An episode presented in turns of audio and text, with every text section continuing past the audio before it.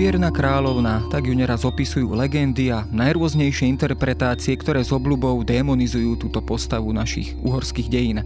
Barbara Celská bola ženou, ktorá na svoju dobu oplývala, ako sa mnohí vtedajší pozorovatelia zhodli, až príliš veľkou voľnosťou a vzbudzovala preto nejeden raz pohoršenie. Túto údajnú voľnosť jej mal neprezieravo dopriať jej manžel, uhorský a český král a rímsko-nemecký cisár Žigmund Luxemburský.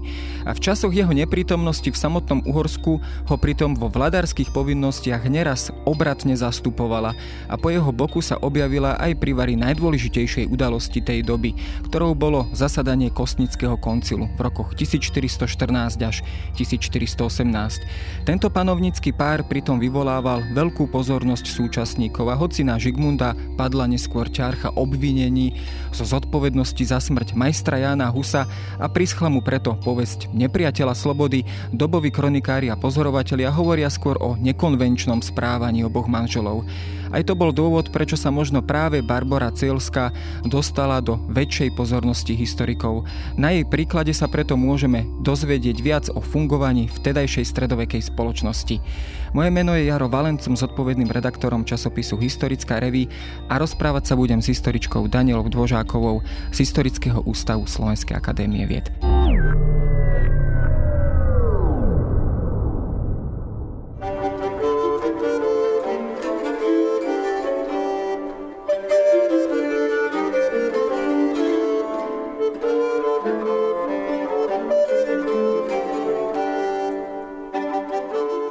Je to naozaj postava Barbara Cielská, postava opradená možno viac legendami než reálnym historickým poznaním u nás bežných laikov.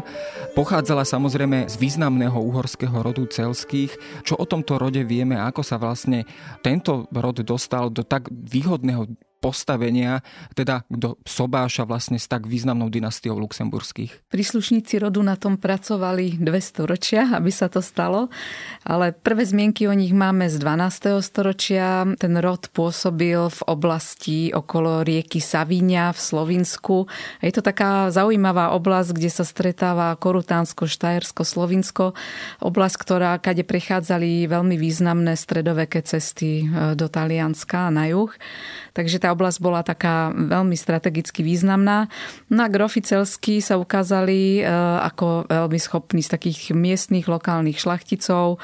V 14. storočí e, ten rod vlastne dostali na výslnie najskôr Friedrich I, ktorý sa vlastne považuje za takého zakladateľa rodu, dosiahol od e, Ludovíta Bavorského, od cisára povýšenie medzi grofov čo bola vlastne niečo také ako zlomyselnosť voči Habsburgovcom, pretože tým sa to územie dostalo vlastne pod správu rímskeho cisára. Predtým patrilo pod, pod vlastne jurisdikciu Habsburgovcov. A tam niekde sa zrodila aj nenávisť medzi Habsburgovcami a celskými, ktorá pretrvávala potom veľmi dlho a neskôr sa teda ukázala, že je naozaj hlboko zakorenená.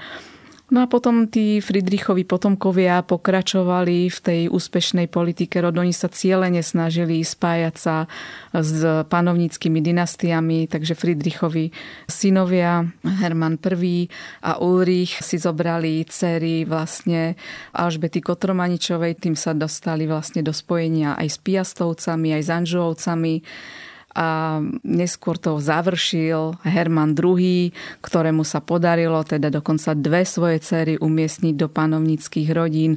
Jednak to bola Barbora, ktorú si zobral Žigmund Luxemburský a potom Anna, ktorú si zobral polský král Vladislav Jagelovský. Samotný Žigmund Luxemburský on bol viac menej k tomuto sobášu, aspoň tak sa to zdá na prvý pohľad, ako keby donútený, pretože mal v istom období povedzme neisté postavenie v samotnom uhorskom kráľovstve a k tomuto sobášu ho vlastne dotlačila uhorská šlachta. Bolo to teda naozaj tak, že to bol v podstate vynútený sobáš zo strany toho domáceho aj politického prostredia zo strany aristokracie? No bol to absolútne vynútený sobáš, keďže Žigmund bol v zajatí v tom čase uhorských pánov a na slobodu sa dostal už ako manžel, teda snúbenec Barbory Celskej. Proti nemu sa vlastne zbúrila uhorská aristokracia, tí magnáti na jeho dvore, ktorí mu vyčítali viacero vecí prvom rade to, že rozdáva majetky, uhorské majetky zahraničným jeho členom sprievodu, jeho dvoranom, teda tým cudzincom. Toto veľmi ako pohoršovalo. A ďalej, že žil ako vdovec veľmi nemravným životom, zneúcťoval pány a panie. Takže to bolo, to bolo ďalší bod toho obvinenia. No a teda ho zajali a o jeho prepustenie sa zaslúžil jednak Mikuláš Zgorian, syn Palatína a potom neskôr Žigmundov dlhoročný Palatín a potom Herman Celský, s ktorým ho spájalo aj priateľstvo.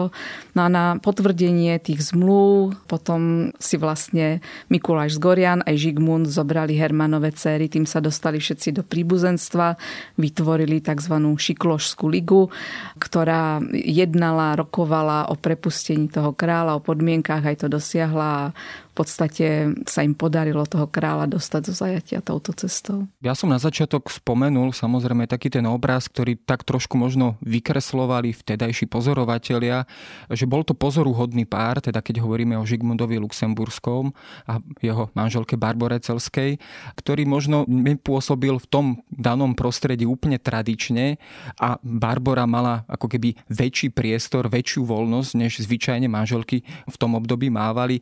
A svedčilo to to povedzme aj určitej náklodnosti Žigmunda k Barbore? Aký to bol zväzok? Čo o ňom vlastne vieme? Tak bohužiaľ máme veľmi málo prameňov k tomu, aby sme mohli nejaké ďaleko siahle závery robiť, ale aj z takých drobných zmienok, ktoré idú mimo oficiálnych dokumentov, ako sú listiny, privilegia, kroniky, tak sú také drobné zmienky ich súčasníkov, z ktorých vyplýva, že, že ten vzťah bol naozaj nadštandardný, že, že oni k sebe mali veľmi blízko a možno by sme až mohli povedať, že sa ako milovali, že tam nejaká láska bola. Sú to také správy väčšinou ľudí z ich okolia. Neviem, napríklad keď sa po dlhej dobe stretli v Trnave, Žigmund bol v zahraničí, vrátil sa do Uhorska, Barbara ho čakala a v Trnave sa vlastne mali stretnúť. Tak bol to zástupca mesta Bratislavy, ktorý tam bol, potom písal svojim spolumešťanom do Bratislavy, že Žigmund na ňu tak čakal, že sa rozbehol pešo jej v ústretí, hoci už bol vtedy veľmi chorý, on trpel na dnu, ledva chodil a proste išiel, išiel jej pešo v ústretí, hoci ako panovník by vlastne ju mal čakať na koni. A, alebo mm, keď išli do Frankfurtu na nejaké rokovania, tak si Žigmund želal, aby im vybrali domy vedľa seba, ktoré by, aby by spojili chodbou, lebo by chcel svoju manželku navštevovať a oni im nevyhoveli, lebo ten proste nejaký ten jeden z tých domov potrebovali pre niekoho iného. Tých momentov je viacej, alebo keď boli výhlave, to bolo už vlastne takmer na záver Žigmundovho života, keď prijali slávnostne tie kompaktáta, tak išiel Žigmund s Barborou peši po meste, že čo nikto už nevidel niekoľko rokov, lebo on sa pohyboval s veľkými ťažkosťami. Takže sú to také, také náznaky, z ktorých vyplýva, že naozaj mali k sebe blízky vzťah.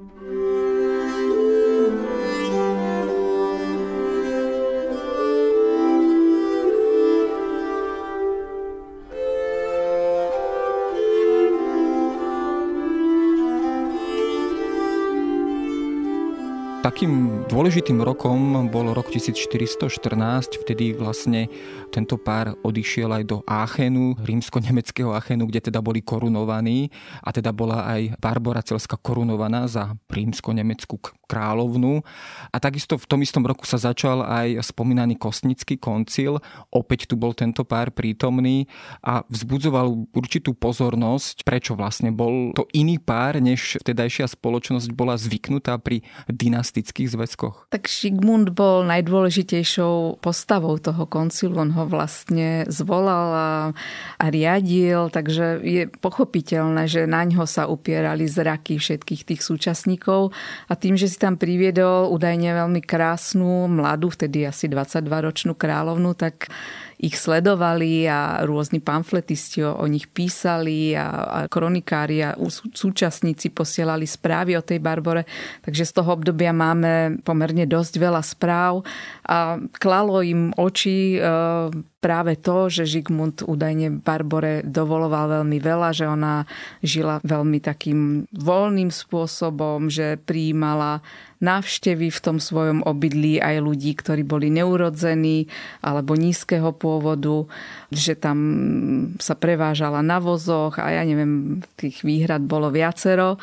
Takže svedčí to o takej slobode, ktorú si tí manželia vzájomne poskytovali, čo nebolo v tom čase úplne bežné. Barbara Cielská asi nebola len preferovanou alebo obľúbenou, milovanou manželkou Žigmunda, ale bola aj, dá sa povedať, jeho zástupcom v Uhorsku v čase, keď on v Uhorsku prítomný nebol. Ako si počínala pri tejto svojej úlohe? Dokázala spravovať krajinu v, v kráľovej neprítomnosti naozaj obratne a mala povedzme pri tomto viac spojencov alebo skôr nepriateľov? Tu by sme mohli povedať, že sú dve také obdobia v živote Barbory. Do ich e, konfliktu so Žigmundom, ktorý vypukol v roku 1419 a úplne sa urovnal asi dva roky neskôr, tak do tohto obdobia a po tomto období. Do tohto obdobia tá Barbora v podstate bola len, len manželkou svojho muža. Keď analizujeme napríklad jej dvor, tak je úplnou odnožou e, Žigmundovho dvora. Sto tí istí ľudia sa tam striedajú, už to všetko ľudia z okruhu Žigmunda. On ich tam dosadzoval, on to riadil. Zatiaľ, čo od tých 20. rokov sa situácia úplne prudko mení. V podstate už tam nenájdeme nikoho zo Žigmundovho okruhu. Barbara sa tam dosadzovala mala vlastných ľudí. Boli to väčšinou ľudia zo strednej šlachty, alebo mešťania, alebo odborníci, veľa zahraničných ľudí a úplne si budovala ten svoj dvor nezávislý od Žigmundovho dvora a bola čoraz ambicioznejšia, samostatnejšia, sebavedomejšia. Takže keď už Žigmund vlastne odišiel v 30. rokoch do zahraničia, tak tá Barbora bola menovaná za miestodržiteľku a de facto vládla so svojimi ďalšími spolumiestodržiteľmi alebo spolugubernátormi ako nezávislá panovnička. Keď sa pozrieme na toto obdobie tohto jej pôsobenia do značnej miery povedzme autonómneho v Uhorsku, aké to bolo obdobie a dokázala povedzme tá domáca šlachta akceptovať toto jej postavenie? Treba si uvedomiť, že Barbara Celská nebola iba Barbara Celská, ale celý mocný rod celských za ňou a plus bola spojená s Mikulášom z Gorian, takže to bola veľká síla v tom kráľovstve. Okrem toho Žigmund jej daroval obrovskú časť korunných majetkov. Dá sa povedať, že ona bola najbohatšou osobou v krajine, čo znamenalo, to znamenalo vlastne tú sílu, lebo ona na to mala peniaze.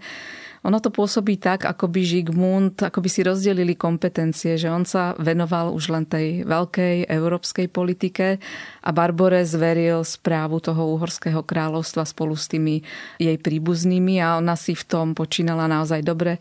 Napríklad ešte na začiatku tých 20. rokov, keď jej dal banské mesta, tak e, to bolo s podmienkou, že tie bane proste si zostanú kráľovi, ale to sa potom zmenilo, ona, ona spravovala aj vlastne to baníctvo, robila tam poriadky, lebo tam dochádzalo k veľkým krádežiam, podvodom, tunelovaniu by sme dnes povedali, tak ona v tom spravila prísny poriadok, bola veľmi taká, dá sa povedať, až tvrdá, s tými peniazmi vedela zaobchádzať, e, takže Žigmundaj ona vlastne dotovala, ona mu poskytovala peniaze a tým získavala nové a nové majetky. Rozprávali ste teda aj o roztržke medzi Žigmundom a Barbarou Celskou.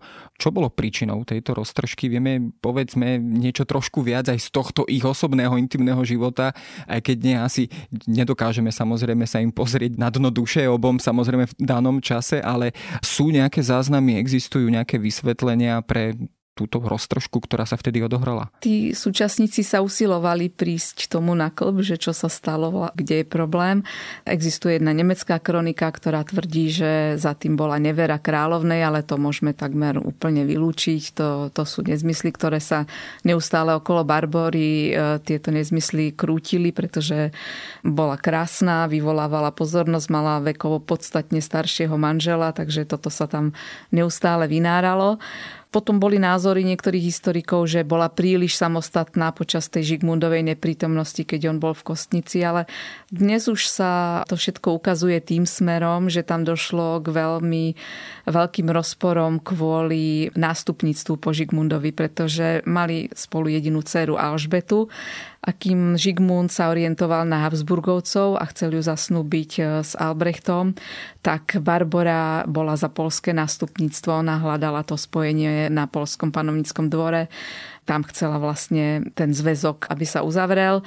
No a ten spor bol naozaj dlhý a tvrdý a vlastne logicky do toho zapadá aj to, že Žigmund akoby vyhral, e, zasnúbili tu práve v tomto období 1421 tú Alžbetu s Albrechtom Habsburským, ale Barbara dostala obrovské majetky. To sa nedalo ničím iným vysvetliť, prečo zrazu ako by si kúpil Žigmund ten jej súhlas, lebo v tom momente ona, ona získala toľko majetkov ako žiadna kráľovna nikdy pred ňou. Tam sa asi zrejme aj určite premietalo to nepriateľstvo, tradičné nepriateľstvo rodu celských voči Habsburgovcom. Tam teda akože tieto rozpory museli byť teda veľmi tvrdé, asi tam muselo byť veľmi veľa hádok medzi manželmi. Každopádne spomenuli sme teda, že ten vekový rozdiel medzi nimi bol naozaj veľký a keď sa pozrieme už na to záverečné obdobie aj zo života Barbory Celskej už ako vdovy, bojovala o to svoje postavenie aj o nejakú svoju mocenskú pozíciu aj po smrti Žigmunda? Tie manželské zmluvy, ktoré uzavrel Žigmund s Albrechtom, mysleli aj na kráľovnú Barboru, takže jej dávali obrovské kompetencie. Napríklad by mala po smrti Žigmunda právo vychovávať Albrechtovho e, syna, ak by sa mu narodil, čo de facto by Albrechtovi bralo úplne možnosť nejakým spôsobom sa podielať na výchove svojho syna.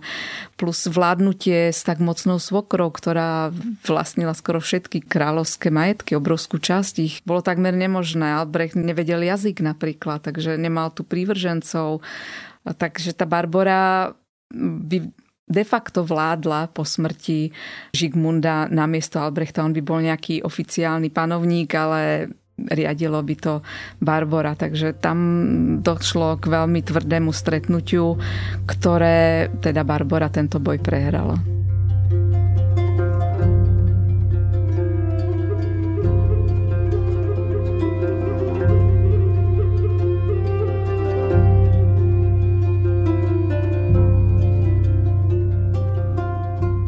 Súvislosti s Barborou sa teda hovorí o množstve legend, ktorým ide táto postava opradená.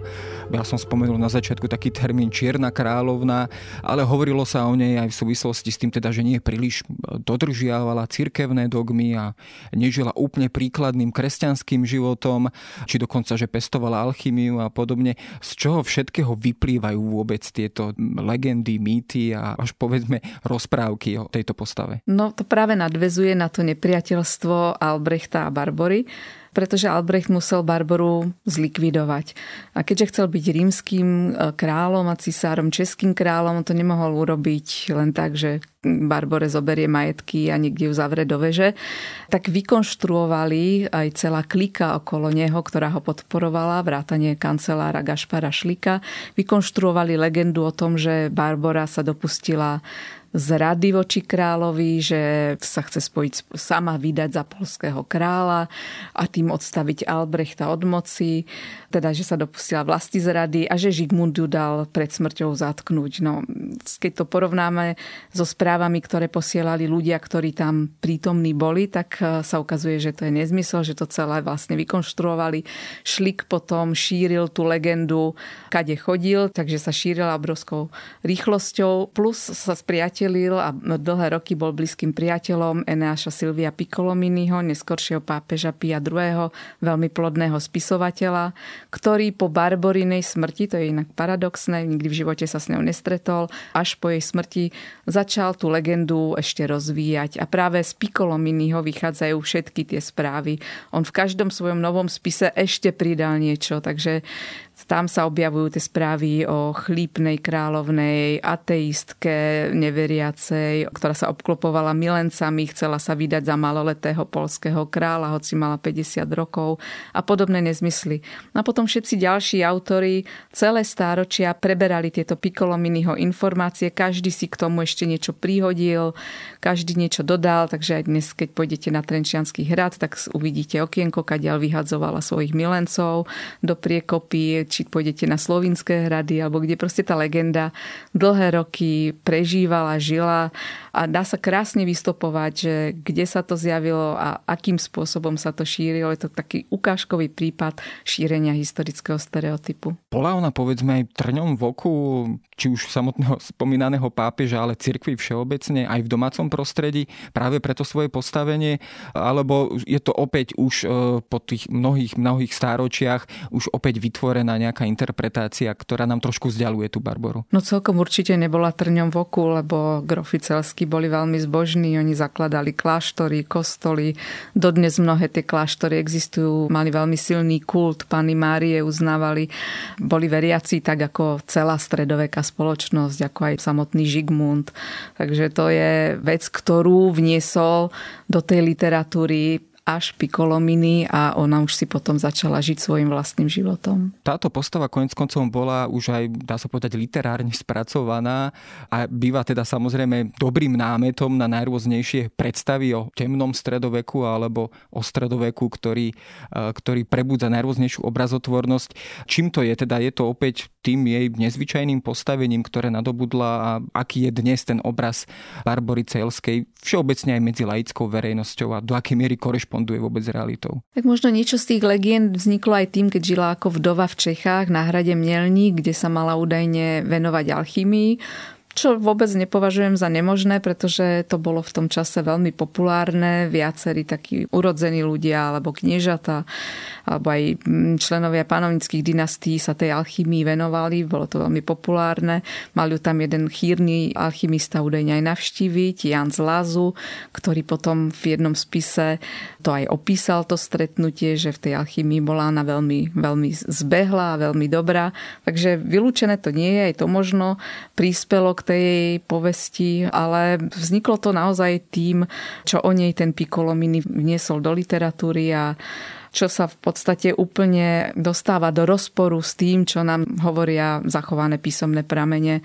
Je to vyvrátiteľné, je to ľahko sledovateľné, takže ja pevne verím, že Barbara už nebude viac chápaná ako čierna kráľovna, ale ako vynimočná, naozaj veľmi vynimočná panovnička v našich dejinách s európskym presahom. Ono konec koncov sa hovorí, že možno, že zlá reklama je niekedy tá najlepšia reklama a tá údajná kacírka, agnostička katolička či ateistka a podobne, prebudza tú našu pozornosť aj dnes po mnohých storočiach aj možno vďaka tomu sme si mohli priblížiť túto zaujímavú postavu.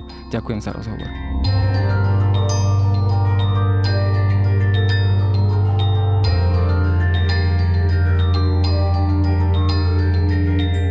To je na dnes všetko. Počúvali ste Dejiny, týždenný podcast denníka SME a historickej reví.